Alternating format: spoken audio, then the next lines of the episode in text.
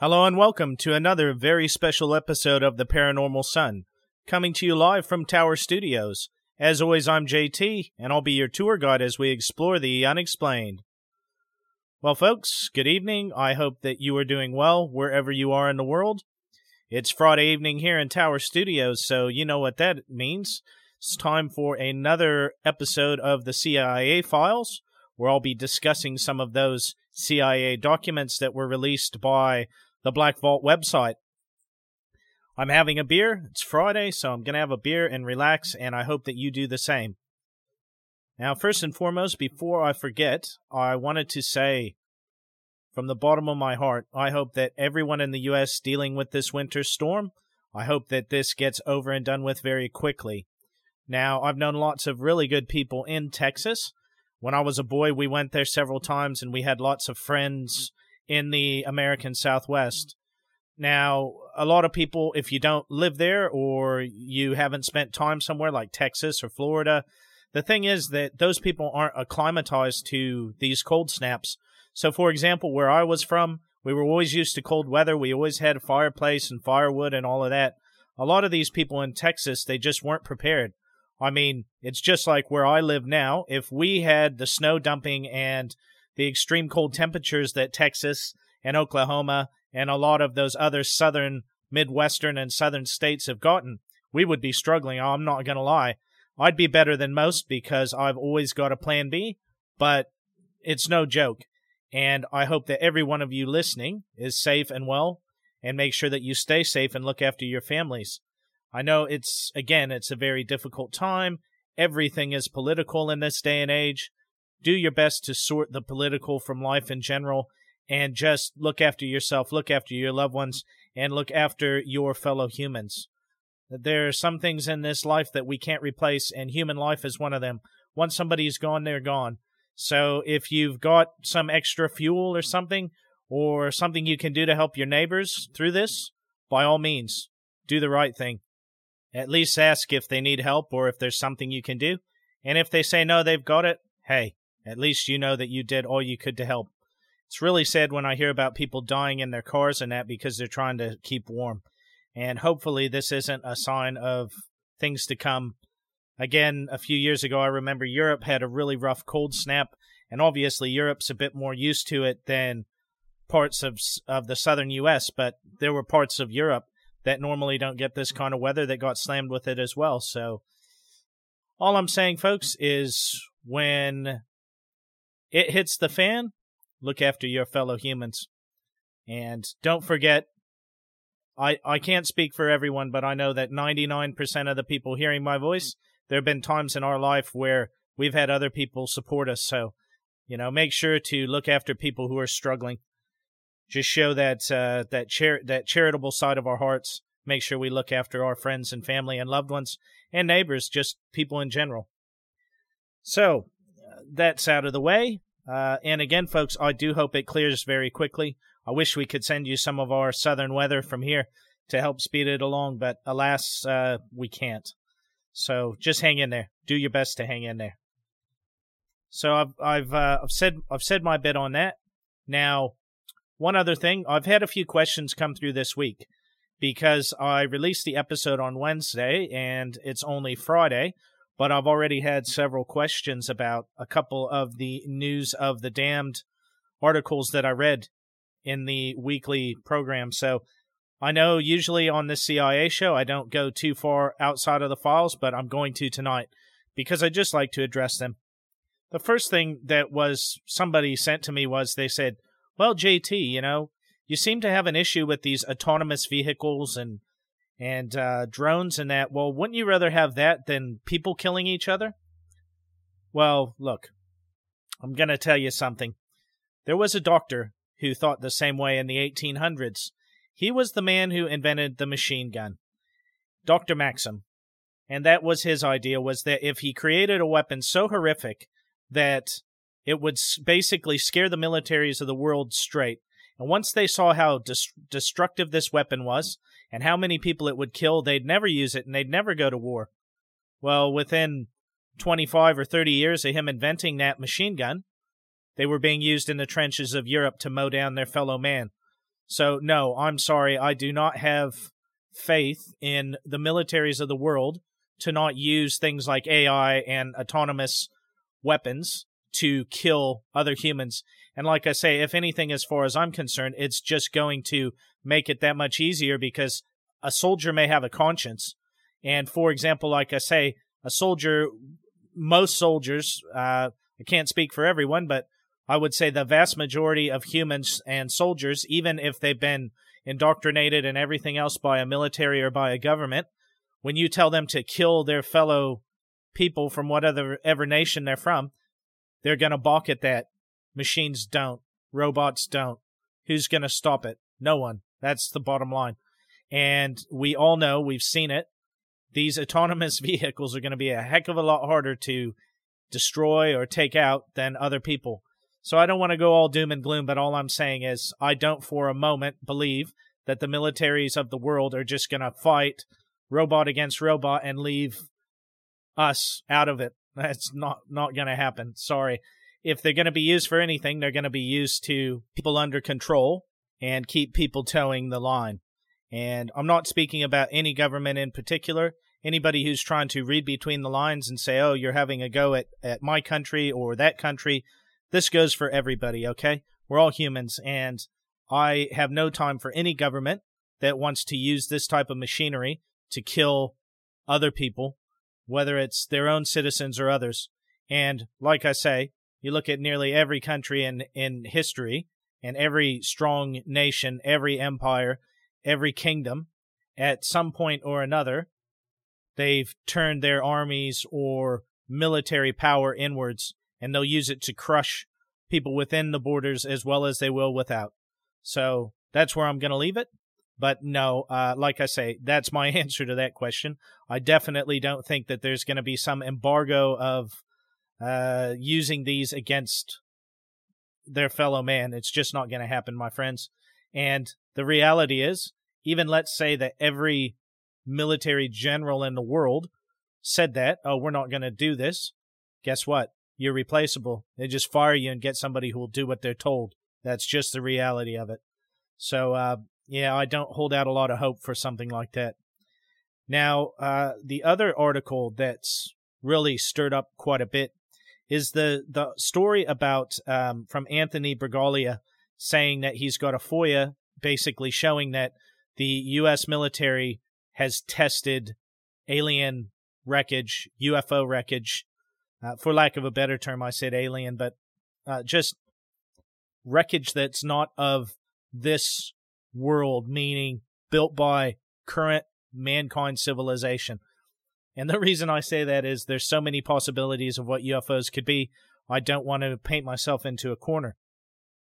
Now, one of the one of the comments that I had was someone on social media because they saw my one of my little uh, audiograms, and they basically messaged me and they said, "Oh, well, that guy, you know, he's just he's drinking the Kool Aid and He's one of those people that all they all they do everything is everything's a, a flying saucer, everything's an alien.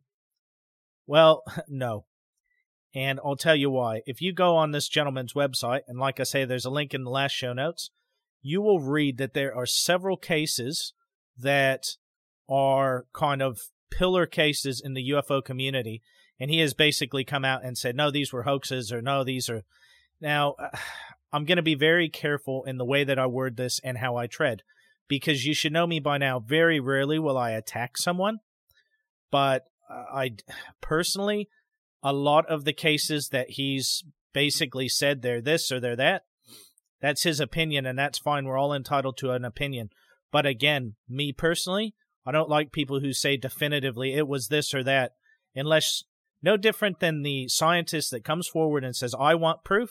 Well, guess what? You're going to claim big things like some of these really famous UFO cases were hoaxes. I want proof.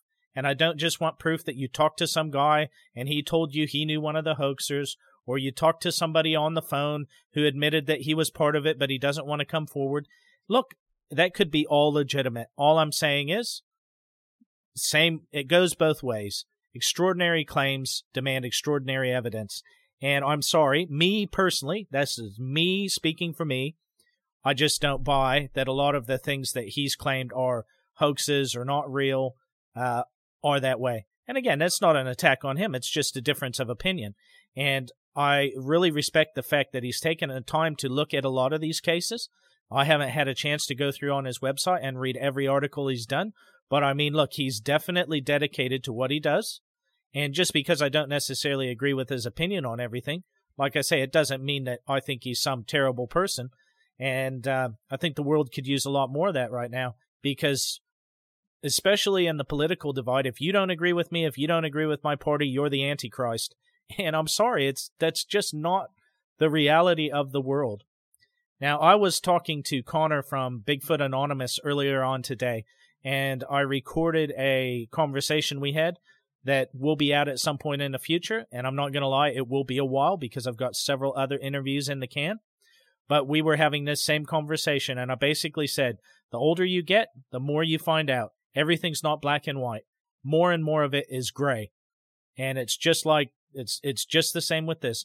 People pushing these uh, political agendas and basically saying, if you don't agree with everything that my politician says, you're evil. Now, I'm sorry, BS. It, I'm just so tired of this overly politicized agenda across the world. And I know why they do it, and I know why they seek to divide and conquer us as people and as humanity as a whole. Because, again, at the end of the day, number one, it's a lot easier to rule people when you're divided and you're against each other, when you're hating each other based on religion and skin color and ideology and everything else, it's a lot easier to control you, number one. And number two, why do we need them to be in charge and make decisions in that if we figure out that we can solve these things ourselves? And so I think that by and large, there are several groups in this world and I'm not going to name them. I'm not going to go because I, uh, honestly, folks, like I say, I've told you a hundred times, I don't have all the answers, but I do believe uh, in the in the bottom of my heart that there are several groups in this world who do not have our best interests as humanity in their mind. They don't care about you and I. They care about them and their cliques and their family and their little circle and taking care of them. They could give two squirts about us. Again, that's just my feeling, but I've seen it borne out time and time and time again. The people at the top of the food chain, they're living in a different world. They might as well be living on Mars, okay? They might as well already be setting up the colony there before Musk's rockets get there because the reality is they live in a completely different reality that you and I do. Now, I don't know. Maybe I'm talking, maybe a billionaire's listening to this, but I highly doubt it. And uh, like I say, I'm not saying that there aren't good people that have money but very few people at the very, very top of the food chain are us, working people that worked hard to get those billions of dollars. Most of these people either had connections, friends, connections in the government, they had insider knowledge, things like that, that allowed them to get ahead. And again, I'm not going to go into details. I'm not going to attack anyone. I don't, I can't think of anyone off the top of my head all I'm saying is that most people who are multi multi billionaires, they didn't get that money because they started out washing dishes or whatever. They were in the right place at the right time, or they made the right deal with the devil, or the right person gave them insider knowledge on something, or they started the right company that again they knew they'd be able to spin and make money off of. And again, I've got no hate for them. I've got no malice. It's not a hater thing or be- me being salty. It's just facts. And if you don't believe me, look at the way that they treat us as the working class. And yes, I when I say working class, I don't care if you're making two or three hundred thousand dollars a year. To them, that's chump change. You're working class. You know, people may think, "Oh, well, uh, I've I've made it in life because I've got a few million dollars." But compared to those people at the top of the pyramid that are basically taking a whiz on us, you're nothing. You're no better than uh, the guy that lives in Mumbai and is working in the street uh, 20 hours a day or, you know, 12 hours a day, 14 hours a day, uh, retreading shoes or something like that. We're, we're all the same. We're all uh, below them.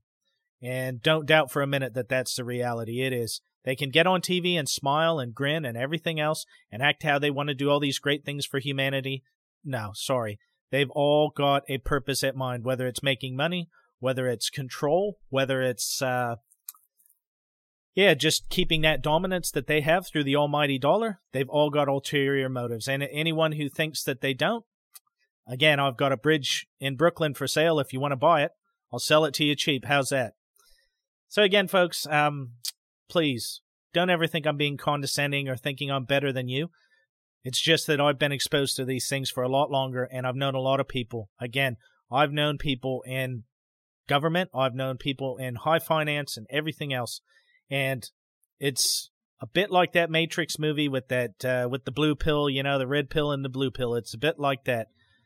Once you've seen it, it's hard to unsee it. And once you know how the world really works, um, yeah, it's it, it's hard for me not to be cynical when I see things like certain multi-billionaires telling me that they've got the best interest of the world uh, you know, in in mind, and all of a sudden they're virologists and everything else.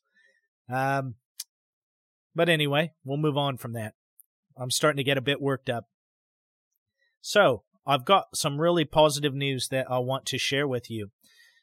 I'm uh, I am announcing another chapter president tonight on the Paranormal Son, an excellent friend of the show who's been very supportive, and I'm very appreciative of all their kindness, checking in on me, and through my migraines and everything else, and also just generally an enthusiastic person of the topics I cover and very supportive.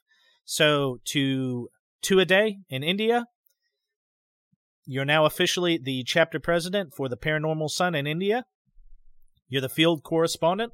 So if you've got any stories, anything you hear about, if there's something from India you want me to investigate, by all means, you know where to get a hold of me. And so now you go on the wall of fame with all of the other chapter presidents. And in your honor tonight, I've actually picked out a couple of articles for the news of the dam that I'm going to cover over for you too. And with that being said, folks, before I get any more sidetracked or any more aggravated or anything else, we're going to get straight into the news of the damned, and then I'm going to get into those CIA files for you. So stand by for the news of the damned. So, for those of you who may be hearing this for the first time, each time I do a news segment, it's called The News of the Damned. And that name is in homage to a gentleman from the early 1900s named Charles Fort. Now, Charles Fort was one of the first people who started investigating a lot of the things that I cover the paranormal, the strange, things like sea serpents, lights in the sky, ghost ships, and all the sort. And he started cataloging and gathering this information from around the world, from magazines and newspapers and other periodicals. And then he later released them in a series of books so that you and I and people who enjoy this sort of thing could start to connect the dots and see a lot of these instances. He was one of the first people, you know, way before the days of the internet, that actually, for example, would be able to draw conclusions about people seeing UFOs in a certain area or strange rain falling across certain countries. And yes, he definitely theorized on certain things, but the general idea was here's all of this information, here's the newspaper it came from, etc. He was fastidious about citing his sources, and then he would say at the end, here's my kind of theories or conclusions, and then he'd leave it up to you as the reader the same way that I leave it up to you as the listener. So each week, during the main topic episodes and every once in a while during a bonus like this, if I cover news, then it's the news of the damned, and that's where that name comes from.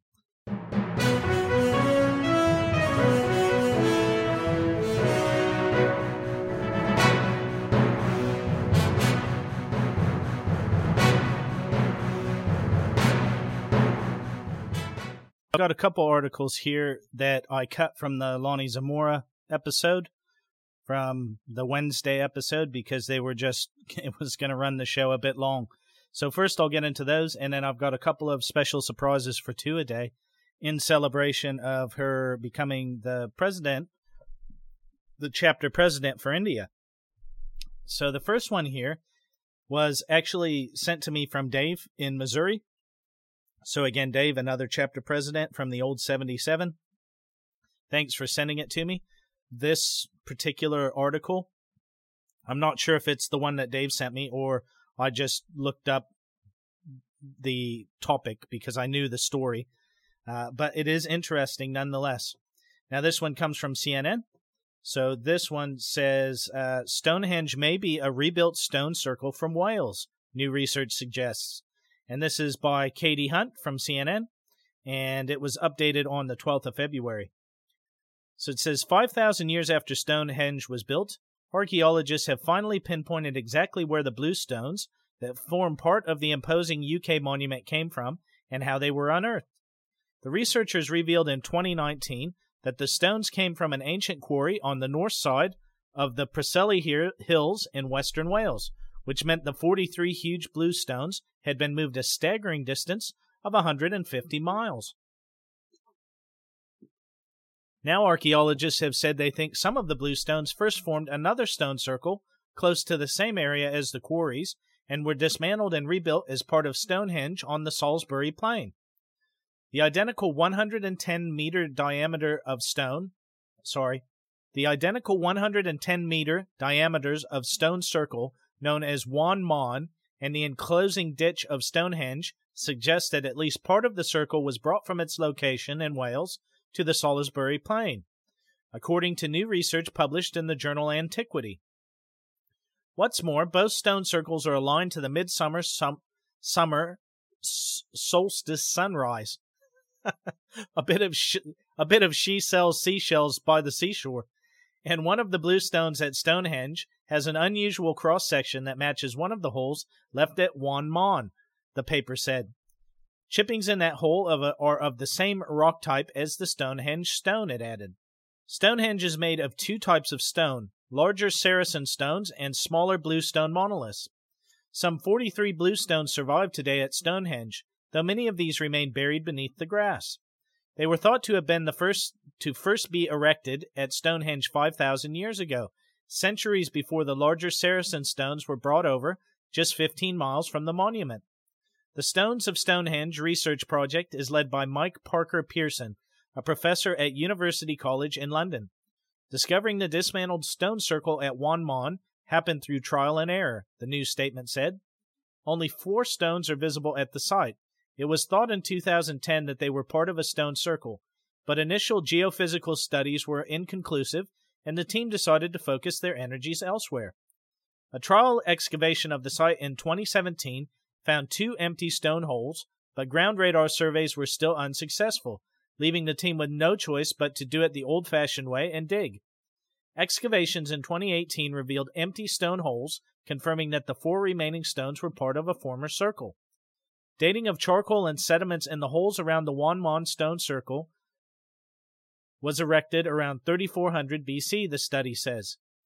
The paper also suggests that the stones may have been moved as people migrated from that part of Wales, with the first people to be buried at Stonehenge thought likely to have once lived in this region. My guess is that Waun Mawn was not the only stone circle that contributed to Stonehenge, said Parker Pearson in a news statement. Maybe there are more in in Preseli waiting to be found. Who knows? Someone will be lucky enough to find them. So, yeah, again, folks, I'm on the record. I've said it many times. I'm sure that we know very little about what's happened in our history. We like to pretend that we know so much and we understand all these things that have gone on. But again, just in human history alone, there's so much I'm sure we don't know about or we've gotten wrong. And look, it's great that we're confident confident in our science and in our other um, disciplines as a species.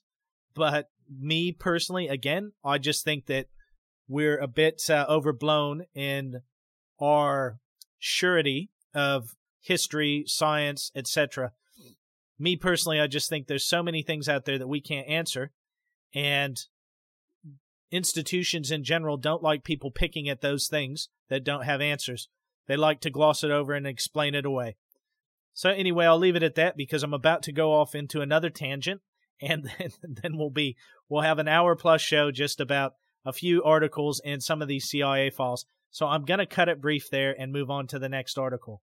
Now, this next article I found quite interesting, and I know I've got several listeners that are quite interested in the sciences. So I think that you will find this very interesting.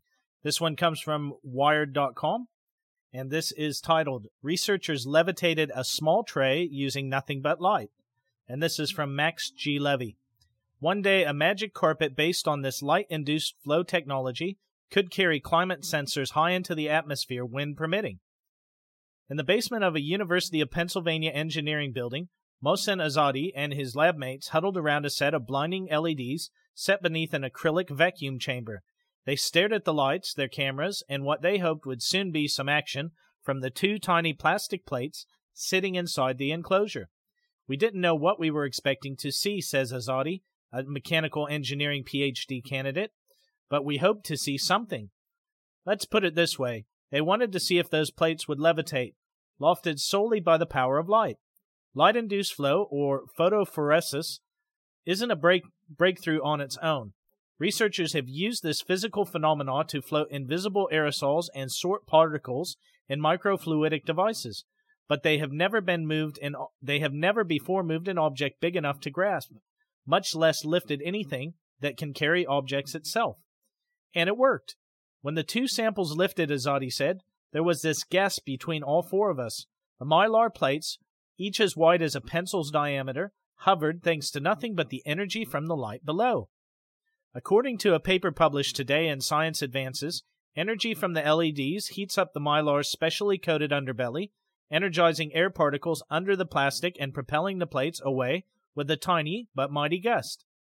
The engineering the engineered structure is the first instance of a stable photophoretic flight, and Azadi's accompanying theoretical model can simulate how different flying plates would behave in the atmosphere. In particular, the model indicates that a levitating plate could mosey 50 miles overhead while carrying sensor sized cargo. It's an idea the lab members have floated as a way to study weather and climate, although atmospheric scientists say the idea is still preliminary and will face some daunting meteorological challenges. There's a reason why scientists would want to get a tiny sensor into the underexplored mesosphere, which lies between 31 and 53 miles above your head. Sometimes it's called ignorosphere in joke, says Igor Bargatin, a mechanical engineering professor at Penn and Azadi supervisor who led the study. We just don't have access to it. You can send a rocket for a few minutes at a time, but that's very different from doing measurements using airplanes or balloons. We haven't ignored the mesosphere because it's uninteresting, we've ignored it because it's out of reach. The denser air below it affords enough lift to planes and balloons, and the thermosphere above it is thin enough that air drag doesn't burn orbiting satellites. The mesosphere gets the worst of both worlds. It's too thin for lift, but too thick to burn an orbiter. But thick enough to burn an orbiter, sorry. That's a drag for scientists because the mesosphere is loaded with interesting phenomena, like red like weird blue and red lightning, and the microscopic shrapnel of millions of meteors, shooting stars scorching through it every day. The chemistry in that layer is also valuable for scientists interested in tracking ozone damage, according to Daniel Marsh, an atmospheric scientist at the National Center for Atmospheric Research. Solar storms cause energetic particles to enter the mesosphere, creating nitric oxide, Marsh wrote in an email to Wired. That nitric oxide seeps lower into the atmosphere and eats away at Earth's protective stratospheric ozone. Sending scientific feelers directly into the zone requires engineering a whole new way of flying, Bargatin says, and using light makes sense because of its intrinsic energy. Scientists have tested the idea of catching light particles, momentum, and solar sails to travel into deep space at 10% of light speed but that idea collapses in the mesosphere's gravity. Over the last century, physicists have gotten more comfortable using light to move matter in other ways. Lasers can nudge proteins and beads, sort cells, and pluck molecules like tweezers, for instance. Pretty much all the research that has been done so far focused on microscopic particles, says Bargatin. His lab published a paper in Advanced Materials last year reporting a hollow aluminium based sheet that could hover over an air cushion, but this new study comes with higher hopes, designing a flight system so stable that researchers could simply let those devices loose in the mesosphere. Azadi began with the basics.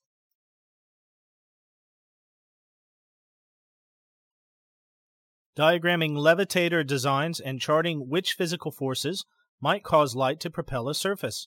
He ran through experiments as simple as imagining throwing spheres against a wall. What can we do to the surface of the wall so when we throw a sphere at a wall and it bounces back, it bounces back faster, says Azadi.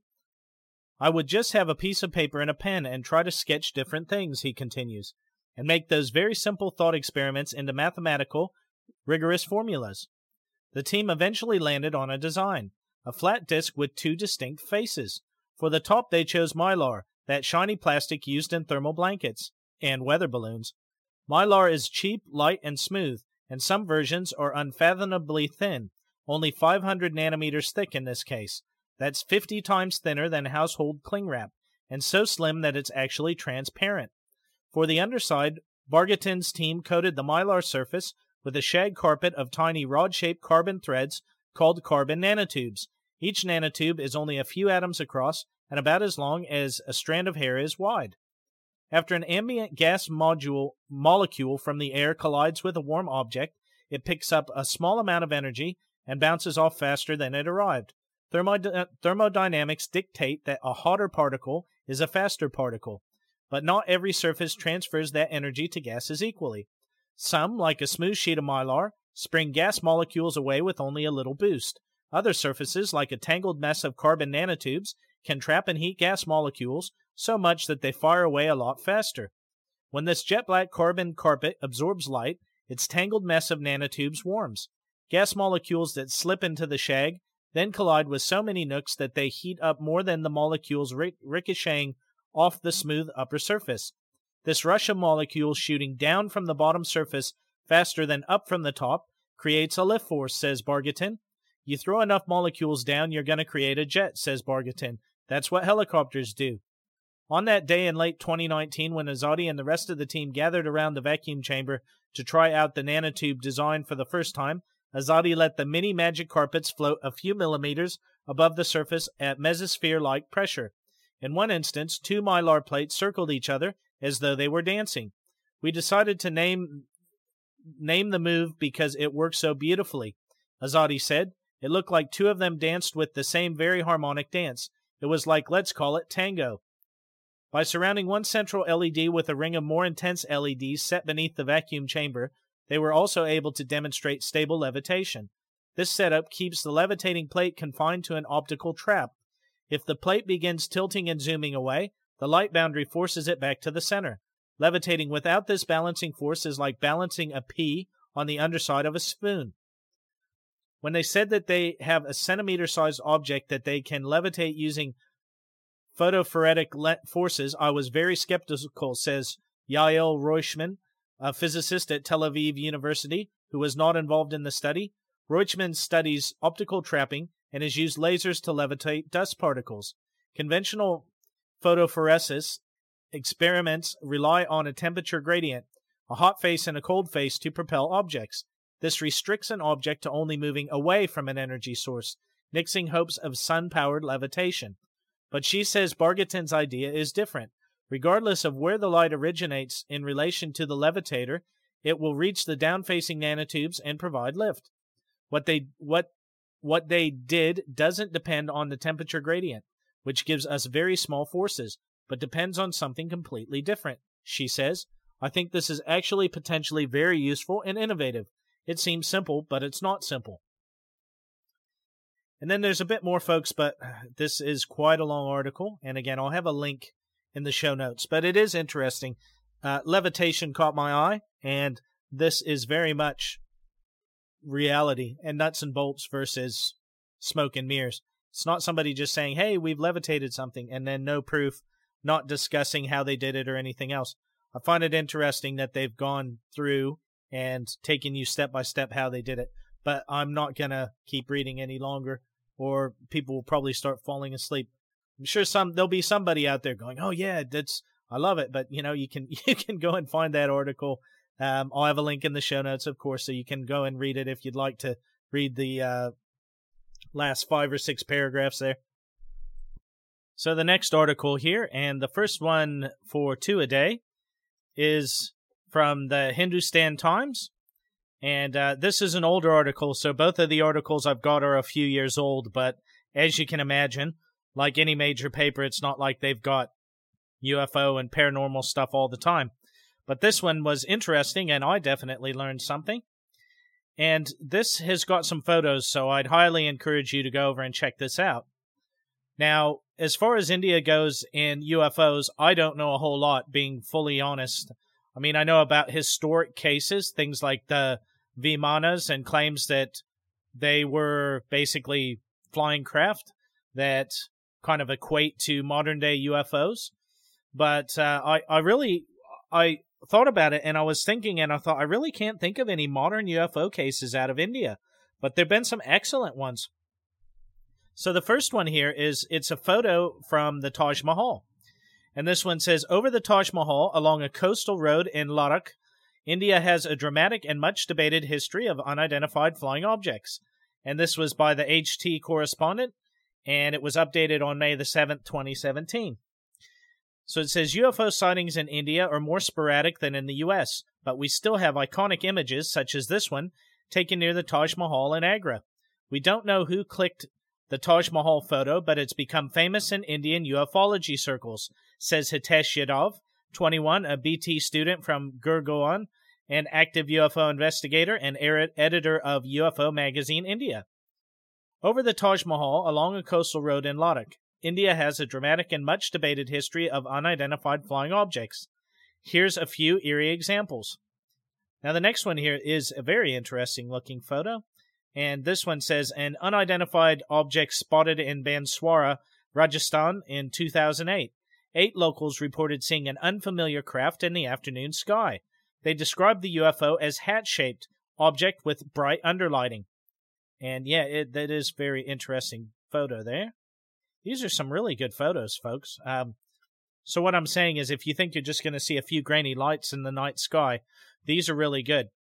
Now, this next one, um, I always leave things with the benefit of doubt, but you know, I always leave things up to the benefit of your own interpretation.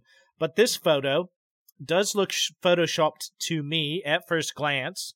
But if they investigated the photo and they looked into it, um, I'm sure they would have found that out if it was or wasn't. And this one says a photograph taken in Kannur, Kerala by Divya Sebastian an Army officer Major Sebastian Zachariah while on vacation. And it's got their car and it's kind of parked along a beach road. And then you've got the sea, and above the sea in the background, there's a there's a flying saucer, for lack of a better word, and one of the classic ones with the bell-shaped dome. Interesting photo. Now, see, I didn't know this. So Billy Meier, I haven't talked about him on the show, but he's one of the most polarizing UFO. Um, they used to call them experiencers in history. So Billy Meier claimed that he was being visited by people. Off the top of my head, I want to say from the Pleiades, but I could have that wrong. Now Billy Meier was Swiss. Now, many people have said that it was all a hoax and they've proven it. And I'm going to be brutally honest, folks. I haven't dug into it that much to know for sure. But I do know that those photos, if they are real photos and if it wasn't a hoax, are some of the clearest photos of UFOs. But I didn't realize that Billy Meier spent time in India, and that's what this article is talking about. So it says in 1964, Billy Meier, one of the world's most infamous UFO researchers, good choice of words, traveled to India and shot a series of photographs that allegedly show UFOs over Delhi's skies. Above are three of them. So the first one has got about um, eight uh, points of light that look like they're in motion. The next one all looks like an oval shape, like maybe a flying saucer, but almost like an, uh, a football or a rugby ball. And the last one looks very similar. So very interesting, and I didn't know that. Technology is now aiding in the search for answers. Some ufologists are using satellite imagery, apps, and online tools to zero in on odd phenomena, such as these urban crop circles in Tirupur, Tamil Nadu. So, yeah, look, very short article, some good photos, definitely worth checking out. So, you know, I would encourage you to click on the link and head over there and check those out. Now, Tuaa Dey, if I've mispronounced anything, I do apologize. I do my best, but, uh, you know, I always put my hand up if I mispronounce something, and if I stand corrected, I'll try and get it right next time. Now, so our last article here before we get into our CIA files is this is a good article. Again, it's about UFOs in India. And this one came out on May the 11th, 2017. And this was from Roshni Nair. And it says The truth is out there. Tales from India's UFO investigators. Lights in the sky, levitating beings, hard science versus conjecture. Meet the guys trying to sift the crazies from the true witnesses in their search for unidentified flying objects. At the stroke of the midnight hour, when the world slept, uh, Sunita Yadav woke to a levitating alien. Well, that's interesting. She watched petrified as it hovered a foot above the ground just behind her home. Standing over four feet tall with gray skin and big black eyes, it proceeded from the Yadav's backyard towards their front door before, as her son Hitesh remembers, it just vanished. In the 15 years since, the humanoid has made numerous other appearances around the Western Command Hospital in Panchkula, some 10 kilometers away from Chandigarh. Chandi- Chandigarh, sorry. It's now a mascot. Residents in the area believe it's lucky to spot it, says Hitesh, 20, now a high a, a tech student living in in Gurgaon. In their sketch, the alien looks like a swarthy dwarf, but Hitesh remains convinced that what he saw was an extraterrestrial, and he spends much of his free time trying to prove it. Hitesh runs the free bi monthly e zine UFO Magazine India, is developer of the ufology app and founder of Disclosure Team India, which investigates UFO sightings and encounters in the country. Disclosure has grown to 200 members since it was set up in January of 2016, including 22 from the US and UK, he says. The website has a form where people can report their sightings in detail. This form has been filled four times, but our investigators hear many stories from locals on the ground, he stresses. I'm currently researching an alien abductee case in, in Chhattisgarh, Hitesh says. I don't care what people think because my parents and sister are accepting, but my relatives don't know what I do. If they did, they'd surely call me crazy. And I feel for you, man. In the inaugural March issue of UFO Magazine India, columnist Ram Krishan Vaishnav deconstructs the Drake equation proposed by American astrophysicist Frank Drake, a mathematical formula used to estimate the number of detectable extraterrestrials in the Milky Way. I'm a ufologist because I'm a scientist. Even the Indian military has reported sightings, says the 27 year old entrepreneur from Nagar, Rajasthan. We know little about what lies beyond our own solar system. Amen. Fully agree with that. Why dismiss possibilities altogether? Fully agree. In his teens, and with the X Files etched in his psyche, Vaishnav signed up to help create 3D maps for NASA's moon missions, analyze asteroid samples for the Planetary Society, and study radio data for the SETI at Home project, the UC Berkeley offshoot of SETI, or Search for Extraterrestrial Intelligence Institute. But his turning point was March 2008, just two months after he'd set up TOP, the Other Planet research group to investigate UFO sightings. Vaishnav heard of a sighting in Banswara village, where eight locals reported seeing an unfamiliar craft in the afternoon sky. Six days later, Vaishnav was there. The villagers described the UFO as a hat shaped object with a bright underlight. Okay, so he went and covered that case that I'd already talked about with the photo. We also found an odd shaped stone that looked like nothing else in the radius we scanned. Image evidence of this encounter is the best you'll find in India, he says. Vaishnav is now founder of XP Technologies and, Sh- and Shakti Innovative Products. He has filed four patents for a solar satellite plant, non conventional wireless mobile charging, touchscreen technology, and a next gen user interface system. Tech research is his bread and butter, but ufology reminds his Danish pastry. Remains his Danish pastry. I'm intrigued by why many sightings are from Rajasthan and West Bengal, and the Kongka Pass in, in Ladakh he muses. It's also a remote military base, so you never know.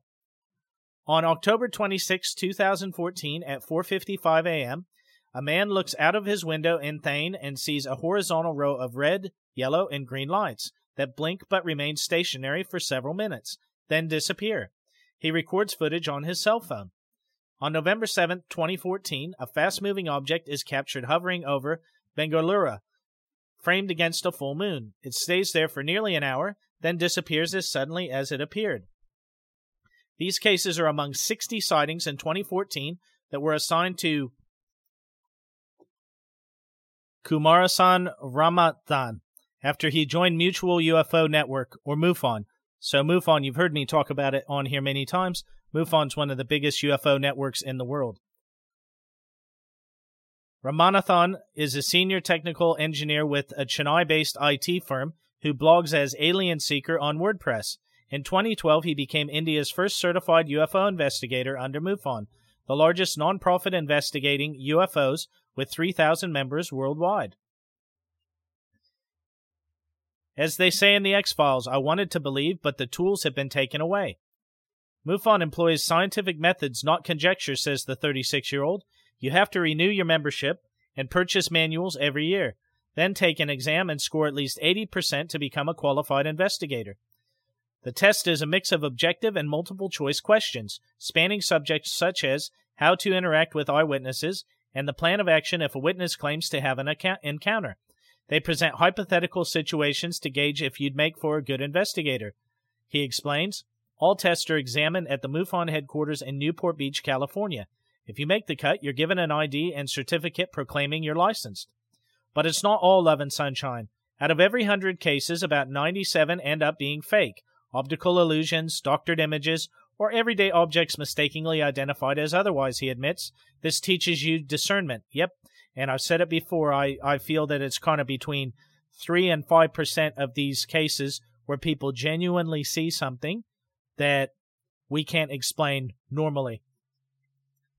Now, an independent ufologist, after working with MUFON for two years, he will visit Aniakchedy near Coimbatore to study a spurt of unexplained objects reported since 2011. My family always supported me, he replies. When asked what people make of his other job, some collegians call me Jadu for devoting so much time to ufologies. But who cares about acquaintances? Yeah, fully agree. At 8:28 p.m. on December the 15th, 1987, 6-year-old Kamal Pant stood on the terrace of his Dehradun home and observed a large red light soaring directly overhead. No, it wasn't a plane, a helicopter, or a prank, he says. Before you've asked the question, whatever it was stayed there a while and made no sound. The incident would spur the self professed Skywatcher and fan of Star Trek, The X Files, mythology, and conspiracy theories to scour the internet for all things UFO and ET. Then in 2014, he photographed and claimed what he claims to be a mothership taking off and landing on the moon. From there on, Pont goes full steam ahead. I even mailed NASA about it, but didn't hear from them until a month later when I got an email from someone in Houston asking me to stay away, he claims. Wouldn't be shocked at all. Do you have this email or a snapshot of it? No, my system got corrupt a day later, and some of my videos vanished. My computer had been tampered with. Now that is interesting. On the job with a UFO investigator. The first thing to do when you receive a, port, a report about a UFO sighting is rule out what's explainable, says Kumarasan, who has served as chief investigator with MUFON in India. Phenomena like strange lights are more explainable than not. These can be caused by anything from crackers to iridium flares caused by moving satellites. I'm assuming when he says crackers, he means firecrackers. Online tools like Flight Radar and Heavens Above can help determine if there was a passing craft or astronomical occurrence in the area at the time of the sighting. Interviews with eyewitnesses are generally conducted via email or over the phone. Only sightings that are compelling require us to go on site, he says. What tools does a UFO investigator use? Hitesh Yadav, who is self trained, lists a film camera, compass, telescope, tape recorder, electromagnetic field or EMF sensor, Geiger counter for radiation, scintillation counter for ionizing radiation, and plaster of Paris to make molds in case impressions are found. So that would be where a craft landed. Pont, a computer science lecturer at a private university in Dehradun, is what naysayers would call a tinfoil hatter, conspiracy theorist. And yeah, I hate that term. He believes NASA and the US are involved in a cover up and that alien technology was obtained from the Roswell crash. He also claims to have CE5 communication with ETs, that is, telepathic communication between himself and aliens. It's not as insane as it sounds, folks. Trust me, I'll um, I'll get into that in future episodes. My mother and wife have been have seen everything and know I'm not lying, Pont says. Distant relatives call me Sunky or Madcap, but it doesn't affect me. The the 36 year old father of a toddler who works with both Disclosure and Top Research Group is currently looking into sightings in Ranichari village, Tehri Galwar Garhwal district. The events are so common, locals call the beings Pariyan, or fairies. They also tell their children not to step out after dark, lest they be taken away. His colleagues at the university, Pont says, have no qualms with his interests and theories, and even if they did, he wouldn't break in he wouldn't break into a sweat. Every time I look at the sky, I feel like something and someone wants to communicate with me, he shares. No one can take that away from me. Pushkar Vaidya likes his coffee cold and his feuds hot. From 2007 to 2015, the astrobiologist was embroiled in a scientific tug of war with astrophysicist and author Jayant Narlikar. The bone of contention, Narlikar's hypothesis supporting panspermia, the theory that life exists throughout the universe and is distributed through asteroids, comets, and meteoroids. In short, life on Earth may have come from extraterrestrial sources. A truce was eventually called when Vaidya founded the Indian Astrobiology Research Center, or IARC, in Mumbai, for which Narlikar it now serves as mentor. I'm open to the possibilities of ET, microbial, or intelligent life. I just didn't think there were there was enough evidence, says Vaidya. If anything, panspermia research is one of IARC's focus areas. Vaidya is no ufologist. The 36 year old straddles the no man's land between belief and skepticism. His bond with Arthur C. Clarke, one of the world's most prolific sci fi authors, has much to do with it. When I was 16 and studying in Sri Lanka, I wrote In Search of Aliens. Arthur C. Clarke lived in Colombo, and as an ardent fan, I went to his home because I wanted him to pen the foreword to my book. He laughs. He didn't write it, but that kicked off a two year association. So yeah, I was gonna say as soon as I heard Arthur C. Clarke, I knew that uh, he was living in Sri Lanka for many of the later years of his life uh, because he would host a lot of programs out of there. And when I was a teenager, I got to see some of those older shows like uh, Mysterious World and that. Vaidya credits Clarke for bringing wonderment and adventure to science. Science is now increasingly taking on a tone of finality, especially when it comes to the search for alien life, he feels. Again, fully agree. You've heard me go on and on in, in this episode. As a matter of fact, I got no problem with people saying this is our best guess or this is the theory I believe, but I get tired of hearing people saying this is how it is when the reality is we don't know. But he also throws the gauntlet to ufologists. UFO phenomenon is real from a research perspective. The problem is, how do people go about it? If you look at everything as alien, you're better calling yourself a flying saucer investigator. He reasons. Yeah, I don't disagree with that. A long discuss- discussion touches upon everything from cattle mutilations to the Kardashev scale, which hypothesizes that the most intelligent civilizations can harness energies on a galactic or even cosmic scale to participate in astral travel. There is a lot Pushkar Vaidya believes in. What he's waiting for is substantiation. As they say in the X Files, I wanted to believe, but the tools have been taken away, he smiles. Want to review the evidence?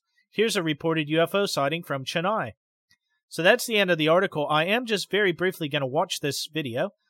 It's on YouTube. And again, if you go and if you want to see this video, if you just go down about three quarters of the way down this article, there's a YouTube, you know, just box. It's not a link. It's an embedded player. So I'm just going to very quickly watch this and give you my comments on it. So they're they're kind of standing in the background and they're looking out over the night sky and kind of zooming in and out.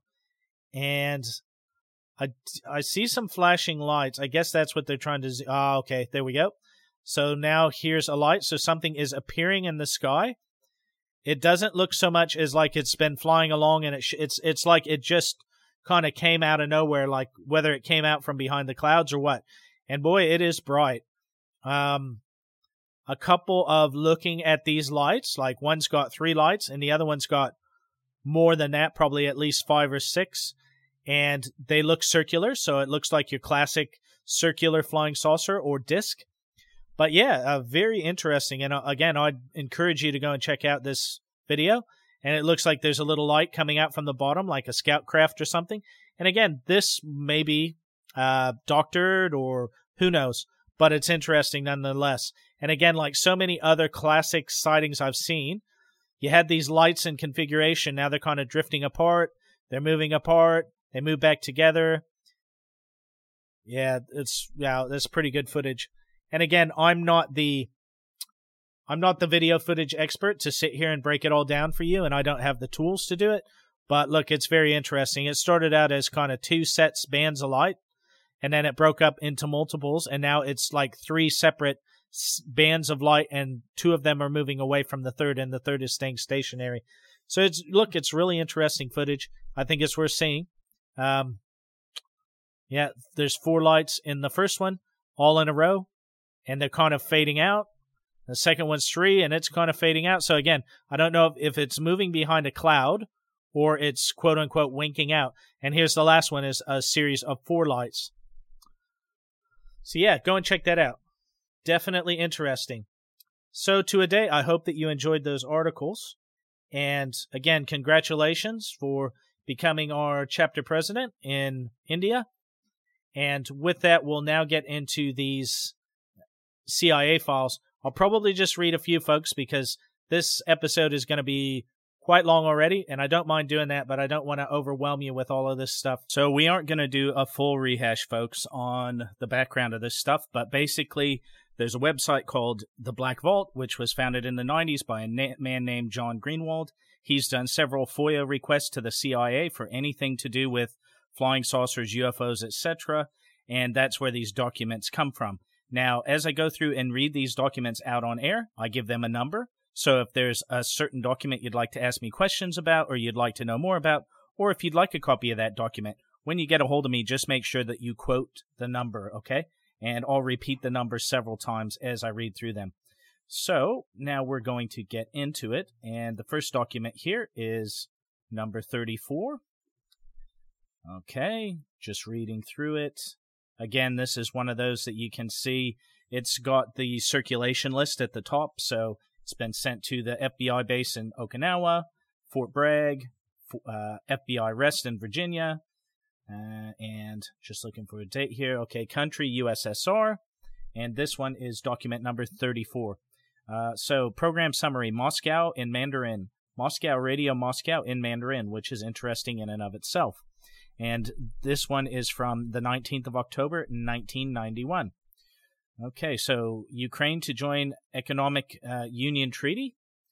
Pankin 18th October arrives in Syria.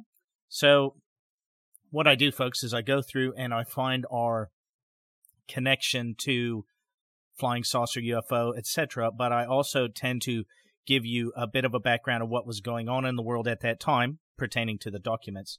U.S. to pull nuclear arms from South Korea. Which I don't know for sure, but I'd say that they've got them there now. Uh, they've either either put them back or they never pulled them out. Uh, Lithuania wants Soviet interior troops to pull out as scheduled. Here we go. Meeting of UFO experts opens in Moscow. Okay, so that's interesting. Uh, let's see. So what I'm going to do here, folks, is I'm just going to use the magic of editing, I'm going to pause for a minute and I'm going to see if I can find anything about this quote unquote UFO meeting in Moscow and then come back to you.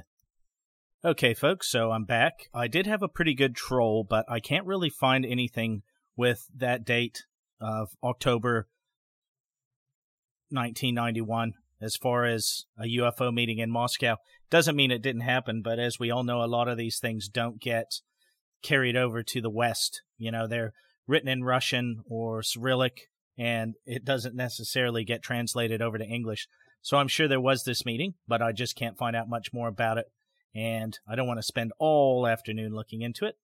So now we are going to move on to the next one. Just see here. Okay, so this is document number 35. Okay, Dr. Leon Davidson, 64 Project Street or Prospect Street, I think, White Flats, New York. I was saying Leon Davidson sounded familiar, and we I've covered him over in one of these former episodes about this stuff. Oh, interesting. On behalf of Mr. Dulles, which would be Allen Dulles, I'm assuming, thank you for your letter of March 11th asking certain inquiries concerning UFOs. Since this object is of primary concern to the Department of the Air Force, we have um, something your letter to that department for appropriate reply. And as I say, folks, oftentimes with this subject matter, because these documents are so old, it's a bit hard to read sometime with the typing in that. But I do believe that this refers to uh, one of the documents that I read in the last episode, or maybe the one before that. But basically, the CIA forwarding it onto the Air Force and saying, toe the line here. And yeah, interesting. Uh, very interesting that. Um, and I would say that I don't know for sure again, folks, but I'd say a lot of times things like this just get punted from one department to the next and they kind of pass the ball around and play hot potato and try and keep from giving any real answers if they can avoid it. So, anyway, that one was document number 35. This one is document number 36. And this says, okay, this one, uh, I'm just trying to read this again. It looks like Nigel T., Doctor of Technical Sciences, Assistant Professor, and the top is redacted.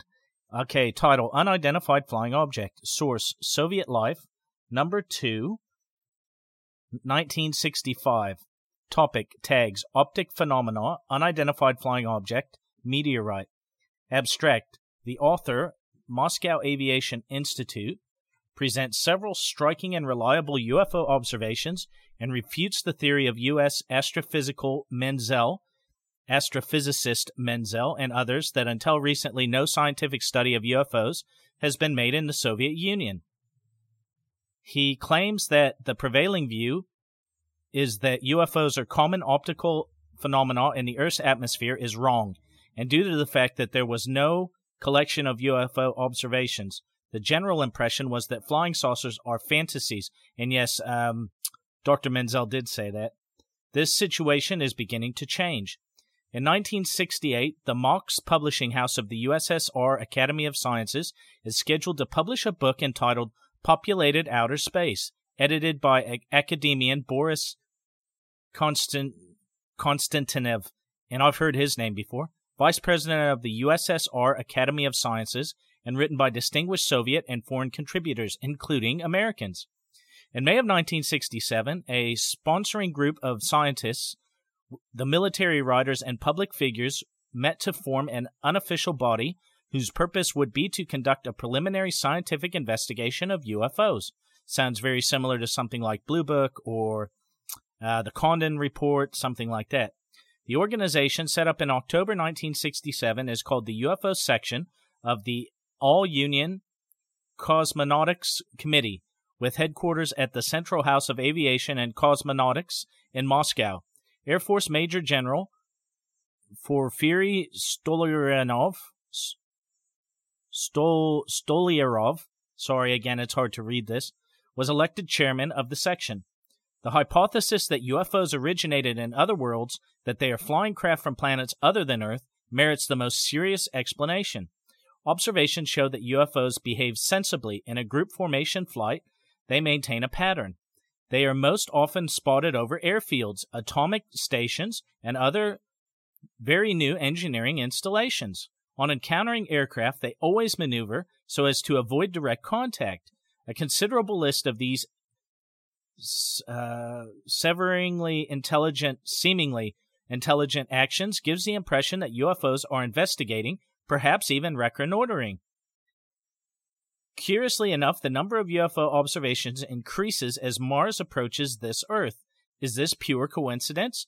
That is very interesting. Um, now, I've never went into it on the show. I'm sure many of you have heard of it, but there was a Russian probe in the 60s or 70s that approached the Martian moon, I want to say Phobos, and as it got close, it basically looked like something came towards it and then it went offline. So, look, interesting. Some people think that UFOs have appeared in the Earth's atmosphere only during the past two decades. This is not the case. Again, We've shown time and time again that that is not the case. The UFO phenomena has been observed throughout the history of mankind. There are medieval and ancient reports strikingly similar to ours. Couldn't agree more. Among the earlier UFO reports, as an example, may be well documented observations of a large saucer in 1882 and a procession of bolides in 1913. These reports still await investigation. The most remarkable UFO phenomenon is the famous Tunguska meteorite. In recent years, Soviet scientists have established that the Tunguska explosion had every parameter of an atmospheric nuclear blast. The USSR Academy of Sciences reports, volume 172, numbers 4 and 5, 1967, includes studies by Alexei Zolotov, which attempt to prove that the Tunguska body could not be a meteorite or a comet. In the summer of 1967, the Joint Institutes of Nuclear Research at Dubins, yeah, sorry, I can't quite read it, D U B N, or at least it's D U B for sure, published a study by Vladimir Likhodov, who concludes that the Tunguska blast left considerable res- residual radioactivity. Finally, as recently as 1966, after analyzing the sum total of observations on the Tunguska body's flight, the writers showed that before the blast, the Tunguska body described in the atmosphere a tremendous area of about 375 miles in extent. In can't read that. That is carried out a maneuver. All these new results warrant the conclusion that the Tunguska body seems to have been an artificial flying craft from another planet. And then redacted, redacted, redacted.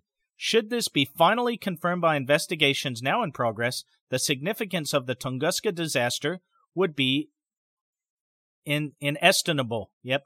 But this incidentally will pose new problems. If we are indeed being studied by creatures from other planets, what is their purpose? Why are they so studiously avoiding any direct contact? Is their unsociability the result of so high a level of development that they study us? Um, that height, just as we look upon and study ants. Yeah, sorry, it's just hard to read some of this. Or is there still the possibility of common understanding since we are born in the same universe and obey the same laws of nature? The study of UFOs may lead to quite different conclusions and present mankind with quite different problems. The important thing now is for us to discard any preconceived notions about UFOs and to originate or, or, or organize, sorry, on a global scale a calm, sensation-free and strictly scientific study of this strange phenomenon. The subject and sins of the investigation are so serious that they justify any efforts it goes without saying that international cooperation is vital. And then three lines redacted. Wow, that is that is a very interesting document. Author Nigel F. Looks like Nigel F. Doctor of Technical Sciences, Assistant Professor. Wow, uh, that's definitely a smoking gun type uh, document. That's one of the best ones I've seen out of these CIA files. Um, I remember reading a book when I was a boy, and the book would have been written in the 60s or 70s, and they were hypothesizing that perhaps Tunguska, which was this event in 1911, which leveled miles and miles of forest in Siberia, perhaps this was a UFO uh, craft that had entered the atmosphere and the engine exploded, you know, their fuel source, whatever, exploded in a basically a nuclear event and leveled all this forest, and that the aliens or whatever they were flew this craft to Siberia because they knew how remote it was. Wow, uh, interesting one, definitely. But anyway, that one is document number 36 if you'd like to know more about it or if you want a copy of it. Okay, folks, so I'm going to try and plow through the last couple here uh, because we're already over an hour, so what's a few more minutes to cover over a couple more? So that was number 36, the one about Tunguska, which was quite interesting. And now I'm on to document number 37, and this says Chief Liaison uh, Olvizian Chief Applied Science. Yeah, again, this is hard to read. This is from 24th January, 1956. Um, fab tabulation on unconventional flying objects sighted near Baku. So Baku would be in, um, I want to say Georgia, but I know that that was the base the the the major production area for oil in the Soviet Union, and I do want to say it's in uh, maybe it's not in Georgia. Uh, I can't remember the country, but yeah, I definitely know where Baku is. Okay, attached are two copies of our summary and tabulation of subject sighting for our recent Teleponus conversation to attachments are for your transmittal to the intelligence components of the departments of the Air Force and Army. For your information, a third copy has also been sent to. Yeah, I can't read it, unfortunately, but it's a person's name. Okay, so here we go. Sighting of unconventional flying object, USSR, 4th October 1955. So definitely it's Baku. Attached is a tabulation of the statements made by each of the party relative to the unidentified flying object seen by them on October 4th, 1955, while on the train from Baku to Tiflin, T I F L I N. The tabulation has been held for some time, awaiting answers to questions by Source 3, which have just been received and incorporated into the chart. From observation of the chart, it is apparent that to darkness and the short dur- due to darkness and the short duration of the sighting, the observers were unable to distinguish sufficient details to properly describe the object. Right. So one one and a half hours out of Baku, it looks like. Uh, 1910, so that'd be 17, or, or sorry, 7 10 p.m. Uh, after dark, lights were on in train and not yet completely dark. Sky was clear. Dark but clear. Okay. So they basically say the first person saw it six to seven seconds. Then the other person saw it 90 seconds, about five seconds on the ground. And the third person just says very short. One and a half hours by rail, 10 minutes by by from rail from okay again hard to hard to uh, read this folks uh, 50 to 60 miles south of Baku, 10 minutes from rail. So it says they saw it on the left of the rail line. Not possible to estimate distance from them. Um, okay, searchlight. Searchlight horizon, large airfield, steel tower, hangars, several searchlights, Caspian Sea still visible. So they could see the Caspian Sea, they could see searchlights, and they could see an airfield round or square, may have stub wings. Uh, triangular with point to rear, round like a partially inflated balloon. That's what these four different people are saying. May have been small as a rocket, one third size of searchlight visible to the left, about the size of a U.S. jet fighter, and the fourth person says about the size of a U.S. jet fighter. Rotated slowly as it rose, rotation not seen, made three to seven spirals, and rotated slowly. Okay.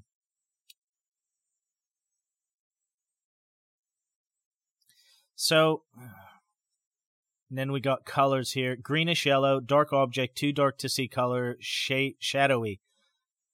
So, what I'm seeing here basically is that, sorry, folks, you had some people on a train from Baku in what at the time was the southern USSR going further south to another city and there were four people and they saw this craft on the ground and they saw it going into the air either at or near a military base and there were spotlights that followed it. So the spotlights or searchlights were either following it or looking for it.